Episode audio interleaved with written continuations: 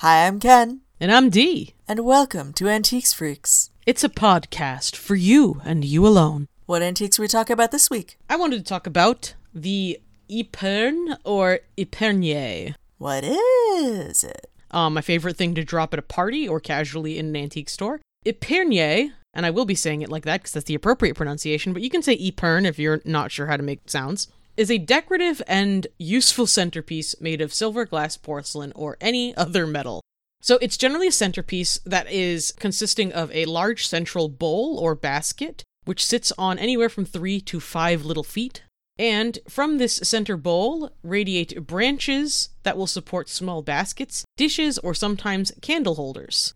There can be anywhere between one to eight branches. And as stated before, the branches can take a variety of shapes depending on what you would like the Epergne to be doing. Now, when you say this is your favorite thing to drop at a party or an antique store, is this your favorite factoid to drop in a conversation, or is this your favorite object to physically shove off the table like an impertinent house cat? It's my favorite factoid. Oh.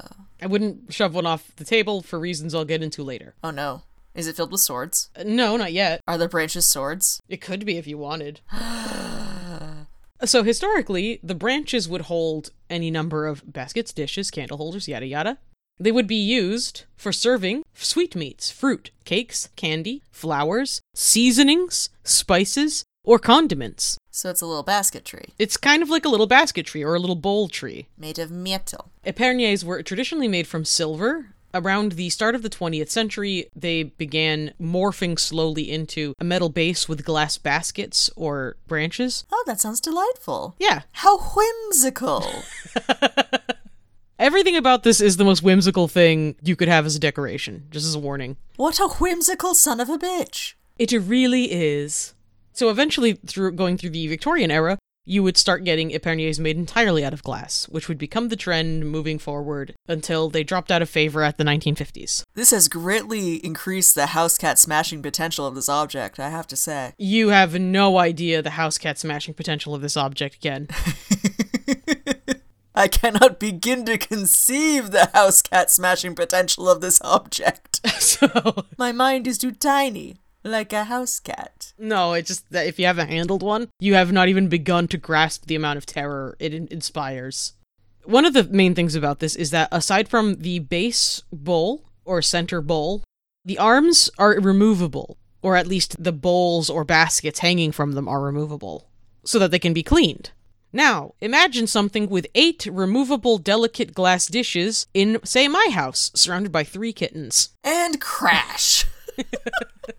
In fact, these were colloquially known as the housemaid's nightmare in the Victorian era. because as a display piece, they were extremely delicate and came in several parts. Several smashable parts. Several special smashable parts. How splendid. The term épergne probably comes from the French term épargner, which means to save.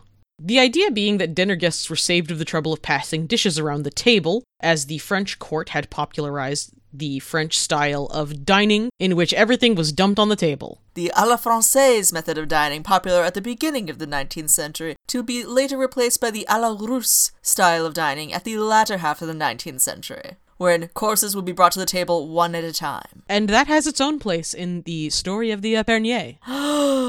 Excellent. I have steepled my fingers. You cannot see that as this is an audio only program, but rest assured, I am listening intently. Get that picture in your mind, listeners.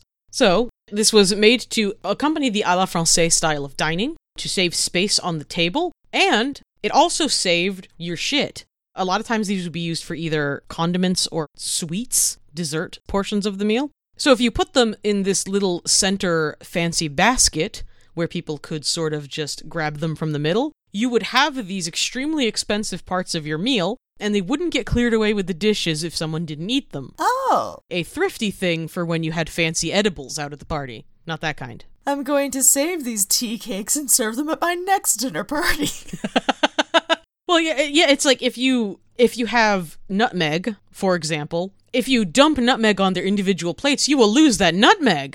If you let them take a, a tiny spoon and put an appropriate amount of nutmeg on their food, you will still have a bowl of nutmeg left over and it will not get thrown out. It will, however, be extremely unsanitary to pour into a jar and reuse later. Well, there wasn't much about any of the dining methods that was sanitary for a very long time.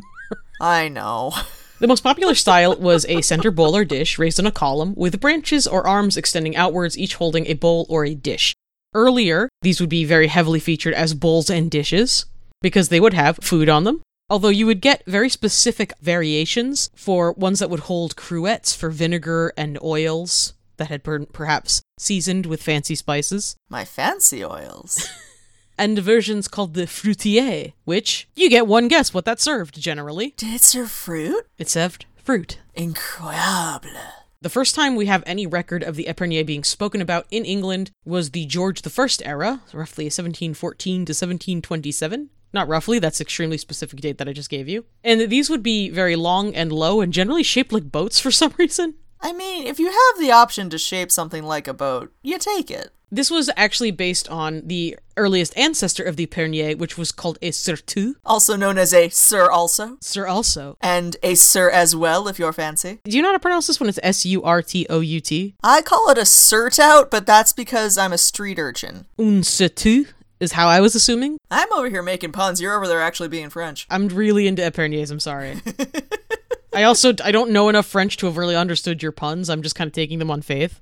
Well, sir too Oh god damn it. Oh fuck me. sounds like S I R comma T O O. oh god Jesus Christ. So it would be sir also, and then sir as well, and. It was a very funny bit, if I do say so myself, if I may pat myself on my comedy back, as it were. Bend me over and cut me into fucking ham. I did an excellent job with those puns. Uh moving on.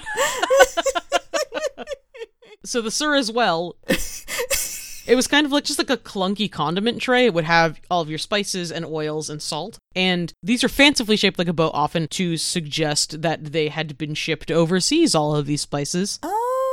Which, as you said earlier, is almost disgustingly whimsical. Almost? Almost. This tradition made its way into England based on, hey Ken, what great exodus of the Huguenots do you think caused the Epergne to make its way to England? Was it the Edict of Fontainebleau? Or the revocation of the Edict of Fontainebleau? The revocation, my friend. I've done it, I have. When the French Huguenots fled France, at least one of them made it to England. I have on good I have on good, history that at least one man made it. A silversmith by the name of Paul de Lamerie. For more on the revocation of the Edict of Fontainebleau, check out our fans episodes. it's yeah, we do talk about it a lot there. So yeah, in the 1730s, he produced the first recorded Epergne to make its appearance in the English court. Now, as time marched on and methods of dining changed, the Victorian period no longer had need of an Epergne with the à la Russe serving style. So what was the Epergne used for? Uh, cr- Crimbus? Crimbo? No, not Crimbo crim- decoration? Crimbo tree? No. Oh. It was for flowers.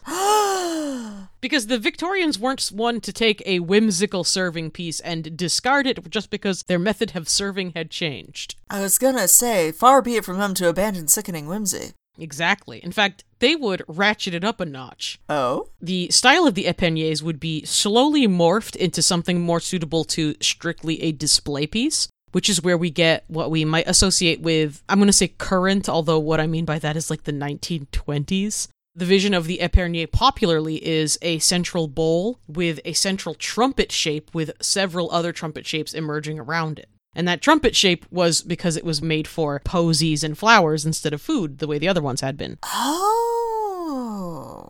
Little vases. Later on, the Victorian era's obsession with naturalism and naturalist shapes would change the fluting into generally the shape of a lily into the Art Nouveau. We do love us some Art Nouveau. And the Epergne would actually be a haute thing to have at the table until mid century modern sort of deleted everyone's affection for chintzy excess in decor, and it would drop off in popularity pretty significantly. Yet another reason for me personally to hate mid century modern. Another thing the Victorians did is that by changing the material it was being made from, they slowly introduced it into lower and lower classes, which sounds really rude the way I just said it. I mean, you know. Obviously, a sterling silver piece would be only for the highest of the high and the richest of the rich.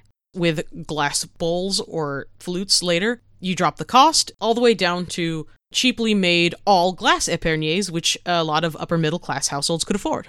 And that is the the short and sweet history of the épergne and how it is used. I love it. I need at least five in my home. Ah, but what kind do you want, my friend? I want the silver ones like little trees with little glass bowls hanging off of them. I hope you have a lot of money. Oh no. Is this going to have to become a Patreon stretch goal? Yeah, it might have to. It might might have to be. Um, the first thing you should know about collecting an Epergne is that they are extremely expensive for the most part. Some of the later ones, made from like the 30s through the 60s, will probably run you less. I have seen a few as low as thirty dollars. This is not common in my experience. Perhaps other parts of the country and world have a different experience of this. Basically, the cheap antiques we have around here are strictly nautical. Yeah, pretty. Like, we'll get you a good deal on a whale's tooth, but an Epergne really runs us up.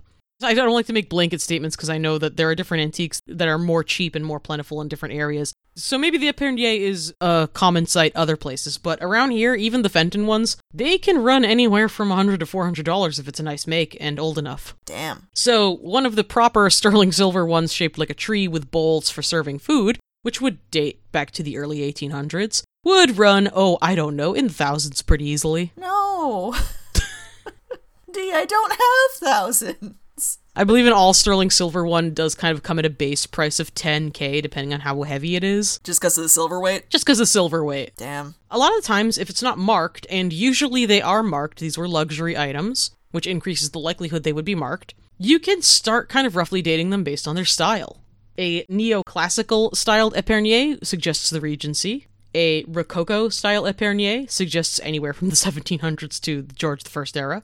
All glass trumpet shapes suggest the Victorian era.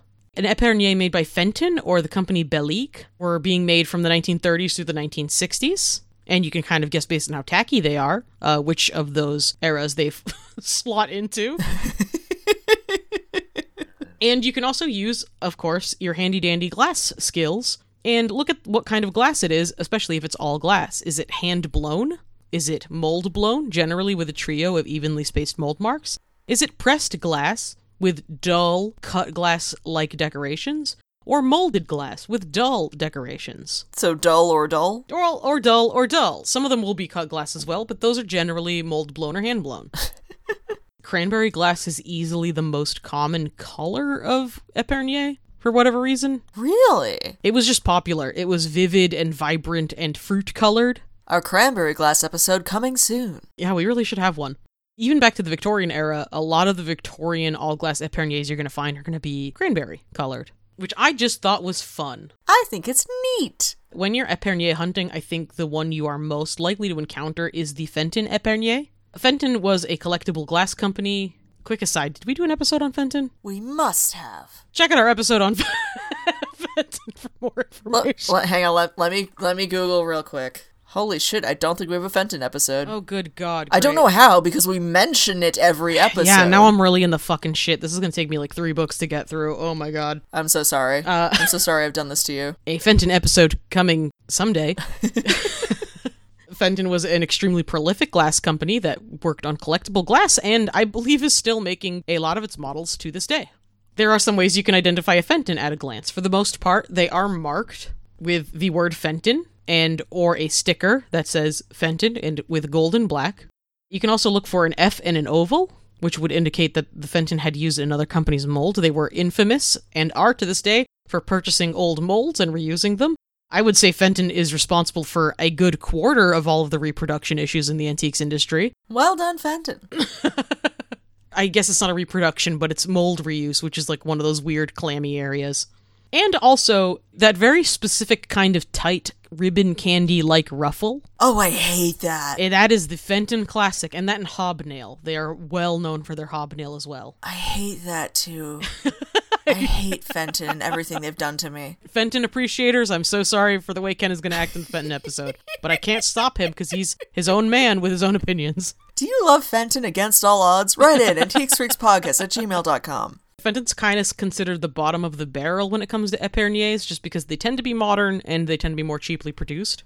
And also, frankly, I I like Fenton just fine, depending on what the item is. frankly, they have a pretty hideous color range, and I don't understand it.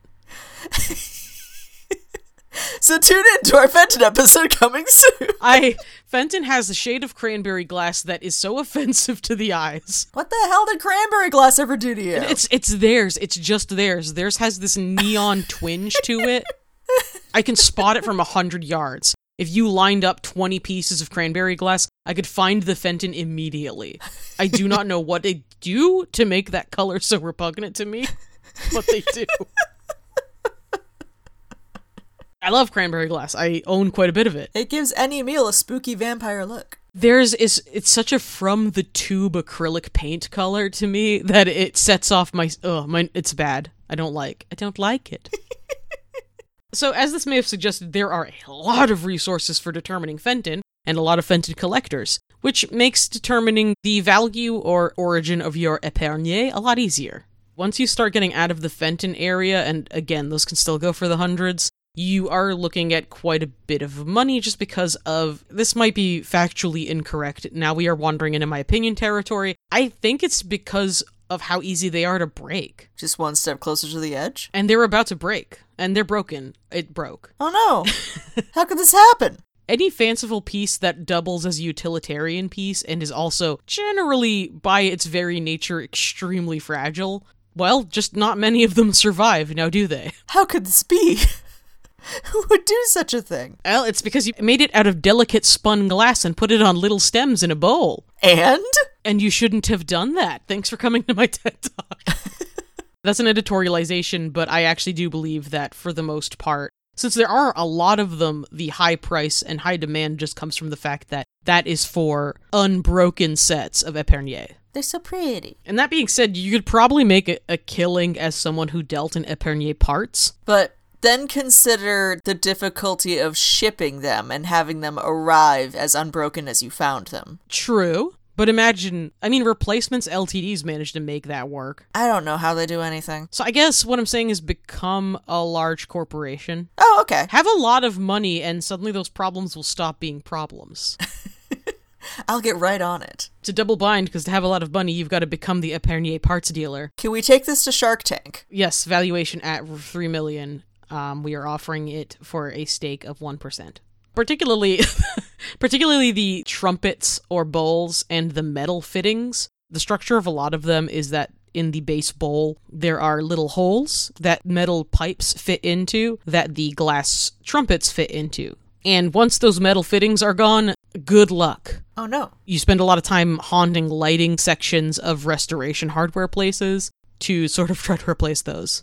You know, replacing the glass parts can be as easy as finding another broken one and Frankensteining. And I have seen my fair share of Frankenstein's Epergnes, let me tell you. Tell me. There was one where each trumpet and the bass vase as well, each and every one of them was a different color because they were just taken from smashed pieces. Oh, that sounds magical. They sold it as like a rainbow glass. It sold in like a beat, and nobody even cared when I was just like, you know, this is like 12 different parts glued together, right? I don't care. It's beautiful. It's another problem. Uh, a lot of times when you find these things, people have glued them down to prevent their breakage. This decreases the value pretty significantly. Yeah, cause oh no, oh no. And jokes on you, asshole. It doesn't. It doesn't prevent breakage as much as you kind of hoped it would. Also that, yeah. In fact, I I would say they probably break more often because you have destroyed the fulcrum on which they move. I mean, you know, rigidity does not prevent things from shattering. Flexibility does. this has been physics with art majors. gonna gonna have your doctor friend on to describe how physics of glass shattering. Shit, that would actually be a really tight episode, though. Uh, so as I may have intimated, reproductions are a bit of a problem with these because they're popular and they break easy. And as I've also suggested just a moment before, an easy tell is that the trumpets or bowls or branches in any way, shape, or form should be removable. A lot of reproductions do not allow for them to be removed and are cast as single pieces, or are glued or epoxied together before even being sold. The fools. And that is a dead giveaway. If you don't have any other evidence that it's old and was maybe glued together by a weird grandma in the 70s, that is a reproduction. I've seen that too, yeah. what a vivid image. I also watched someone smash one by picking it up because they assumed it was one piece. Oh no. That was a hard day to get through. Oh no. Yeah. How could this happen to me? Weight is important. Actually, Ken, you got a very quick demonstration of that at the Savers with me the other day. I did. We found a beautiful piece of actual 100 year old glass, a cheese dish, if I'm recalling correctly, and it was very heavy. And then we saw a very similar piece that I thought was from the same set, but then D Ray picked it up and instructed me to pick it up as well, and we discovered at once that it was far too light because it contained no lead and was therefore a reproduction. So that's one way you can kind of tell reproduction glass. It's always lighter than it should be. This is a little tetchier with a finely blown piece of glass, for example, or just anything thin. But that rule stands. If it's suspiciously light, you might want to look otherwhere. Otherwhere? Otherwhere. Otherwhere. Yeah. I stand by the dumb thing I said. It's my favorite Neil Gaiman series, Otherwhere. Some other things you can look out for are just certain designs almost to a man if Epergnes were men. if you see a glass one with hanging baskets, all glass generally, that is almost always a reproduction. Usually an art reproduction that was not made intentionally to fool, so perhaps you could just call it a contemporary piece. It's sticky because people will buy them and then resell them as reproductions. So, you know, but the hanging baskets is a really rare design. It generally dates back to the late 1700s when these things pop up, and the chances of one showing up at your local flea market are pretty low. I'd be suspicious. So you're saying there's a chance? There's always a chance, my friend. There's always a chance. You gotta strike that right balance of being suspicious and just open minded enough. I feel like that's a life in general thing. Yeah, it is. Not so much an antique specific thing. yeah, it is, but like the only part of my life I ever like pay close attention to is the antiques part, so like everything else I'm just stumbling through. I mean, you know what? Fair. The other really big red flag is Fenton pieces. Yeah, I know what I said. Welcome back to our anti Fenton podcast. When found originally a very popular Epergne mold, which was produced during the 1940s from a glass company called LG Wright. In 1999, Fenton, which is a company that still runs, purchased roughly 200 of their glass molds. That's several, that is. It's many. The only difference is that a couple of them are marked with a special logo that says Centennial Collection. These are all 16 and a half inches tall exactly, which is unusual because usually no two Epergnes are roughly the same size. It'll have three trumpets above a crimped rim base with a center trumpet above it. And their connector will be glass featuring no metal, which in and of itself is a little tiny bit unusual. Also, highly breakable. yeah, also that.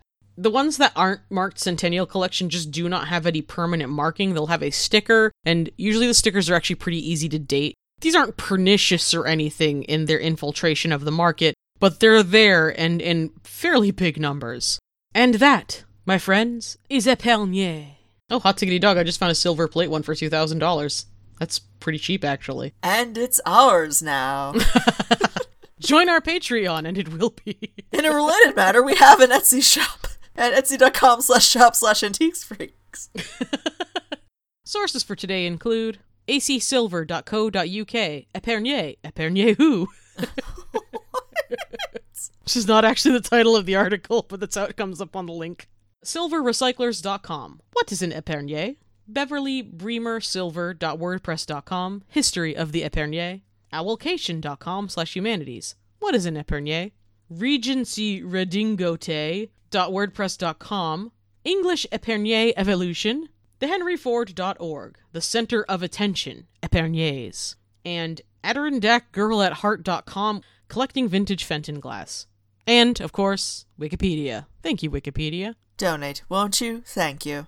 If you would like to suggest an episode topic or just say hello, you can email us directly, antiquesfreakspodcast at gmail.com. You can post in our Facebook group, Antiques Freaks Friends, or you can tag us on Tumblr, antiquesfreaks.tumblr.com. If you like the different ways I've butchered the French language today, consider scrolling on down to wherever you're listening to this podcast and leaving us a delightful review. It makes us happy and gets our voices into a variety of extra listening ears. If you would like to purchase a wide variety of vintage goods or t-shirts and stickers with the podcast logo on them, you can check out our Etsy at etsy.com slash shop slash antiques freaks. I've got a big book re-up coming. I've actually sold a stunning number of them, so That's going to be fun. I got some wild ones coming in, including a guide to the tartans of Scotland. We also have surgical clamps Yes. and haunted clowns. and haunted clowns, a bunch of those coming in. If you thought to yourself, damn, I'm out of Antiques Freaks for the week, fret not, because we produce bonus episodes over on our Patreon at patreon.com slash antiquesfreaks, where we are week by week, chapter by chapter, recreating the Penny Dreadful experience by reading aloud and reviewing as we go Varney the Vampire or the Feast of Blood. And let me assure you, it's a good time, especially if you like vampires. Special shout out to our patrons for paying our hosting fees and filling our hearts with love. So much love. And thank you in particular for listening. That's right. You. Au revoir! Goodbye.